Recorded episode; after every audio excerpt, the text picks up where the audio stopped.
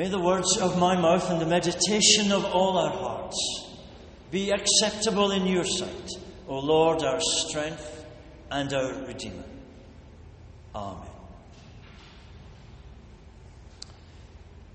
You arrive somewhat breathless at church to find there are several BBC vans parked outside with their satellite dishes and their miles of cables.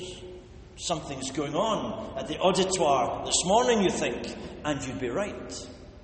As you come up the stairs, you're approached by a well known BBC journalist, let's just say Laura Kuenssberg, and she pushes her microphone in your face and says, So, you've come a long way to be here today.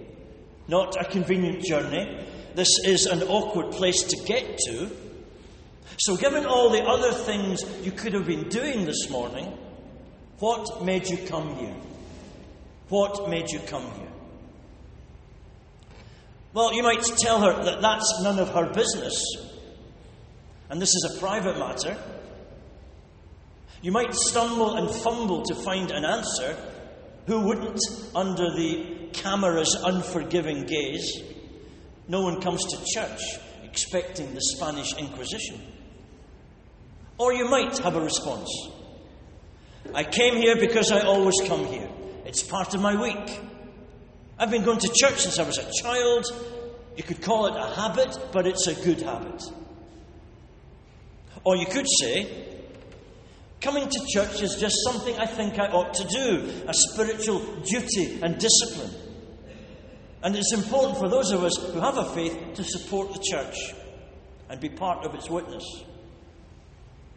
Or you might answer, I like the singing and the silences and being with people I know and thinking about deep and important things.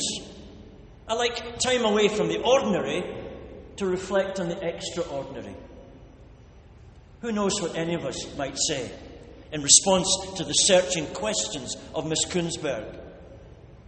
We could speak about our devotion to God and our need to express that, our deep seated need for forgiveness, our longing to learn how to live the way of love in all its challenge, and how being here helps us to do that.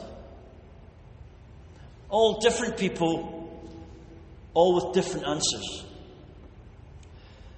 But those answers would most probably circle around in orbit of three essential elements that make worship worship, make the church what it is, make the distinctive experience of worship what it is meant to be.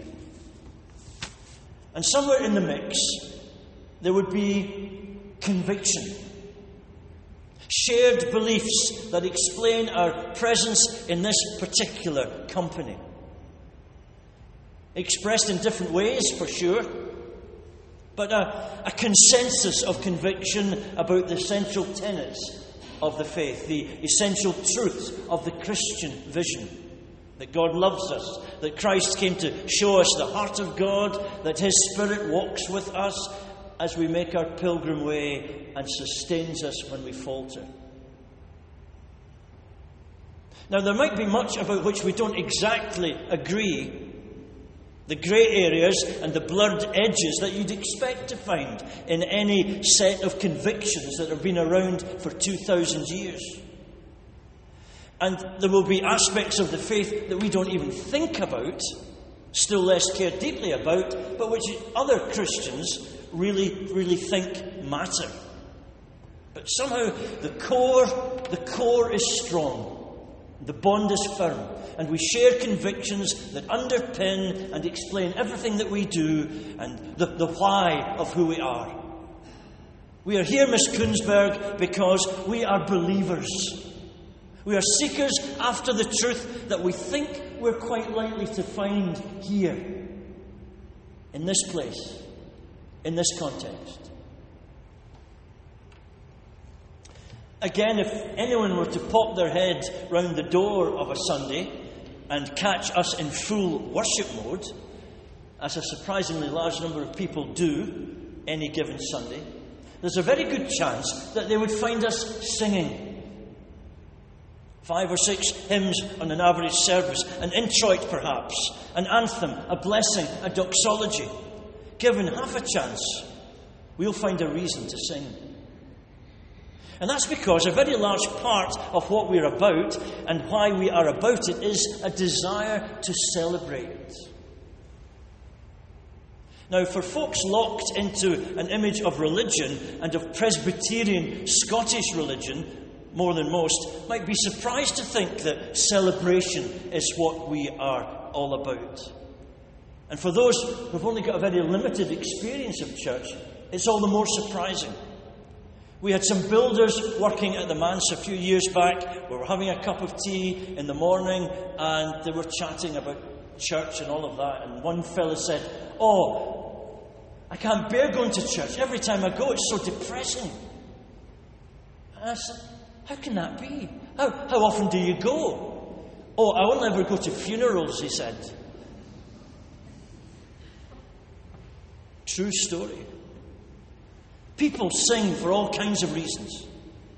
Good, positive reasons. They're happy, they're in love, they have been set free, they're filled with the, the joys of life, they, there's a special occasion they want to mark in song, they are hopeful for the future, that it will be better than the present.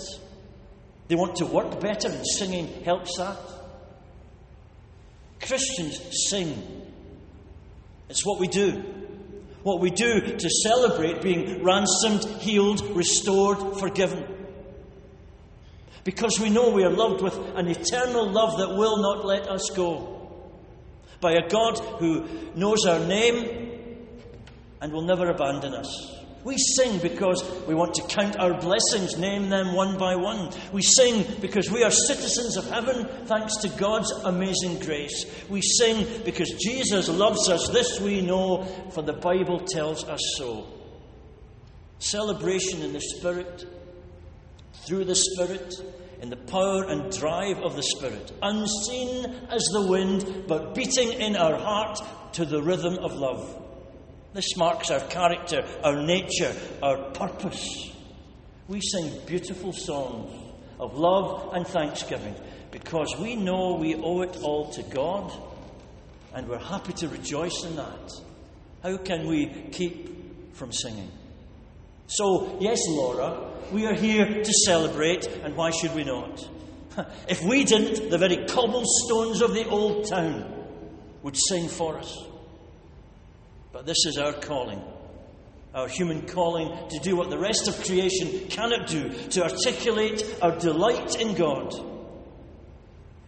How could we keep silent, knowing of His redeeming love? The third element that explains why we're here, Laura, is that we are a community, or we're seeking to grow to be more and more of a community. I love that line in the song from the American comedy series Cheers of several years back, set in a bar in Boston. And the words are both poignant and challenging. Sometimes you want to go, where everybody knows your name and they're always glad you came. You want to go where you can see that troubles are all the same. You want to go where everyone knows your name. Where everybody knows your name. I like the sense of that. There was a place, that bar, that pub, and there was a community and people knew each other. And I know it's all sentimentalized for the reasons of comedic input, but there's substance in that. An ideal any church can aspire to, where everybody knows your name and they're always glad you came. Rather than allow itself to be a place of anonymity, it becomes a place of belonging, where you matter, where you feel you matter. In a church, even more than a pub, you would like to think that would be true.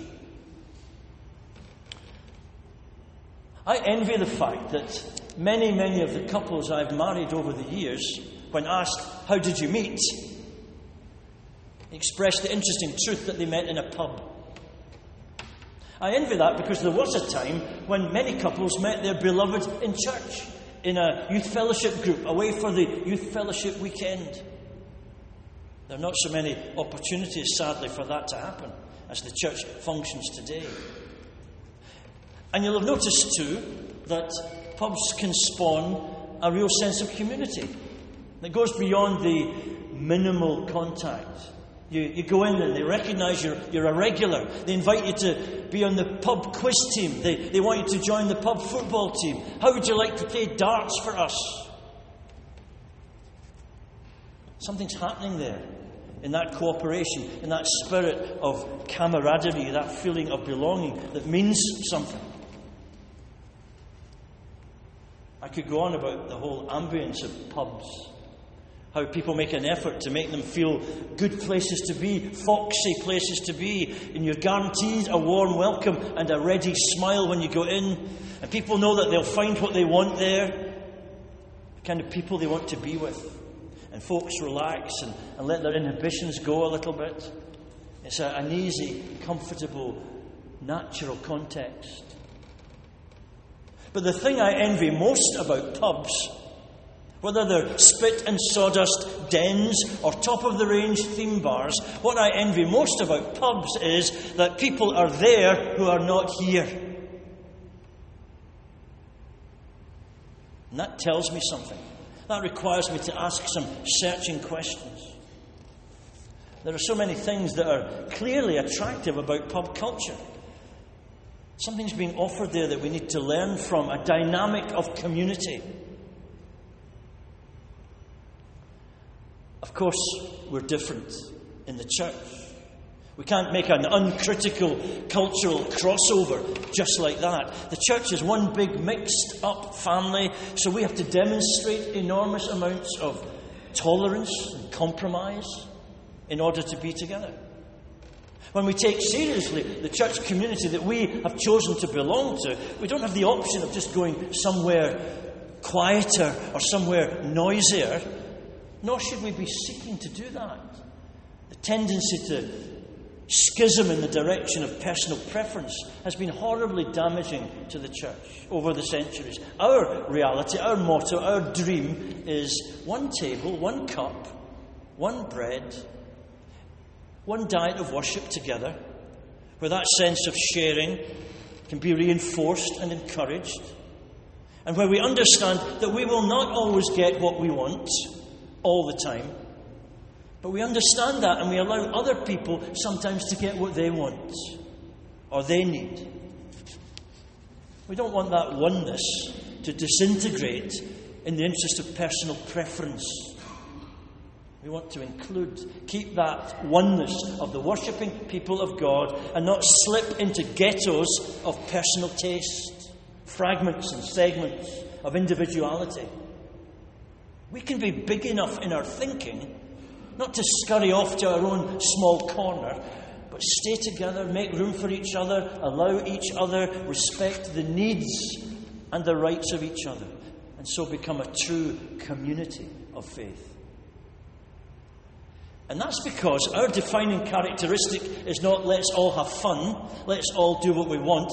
Our defining characteristic is finding the will of God and doing it. We have a very different point of reference from those focused merely on personal satisfaction. It's not about us, it's about Him.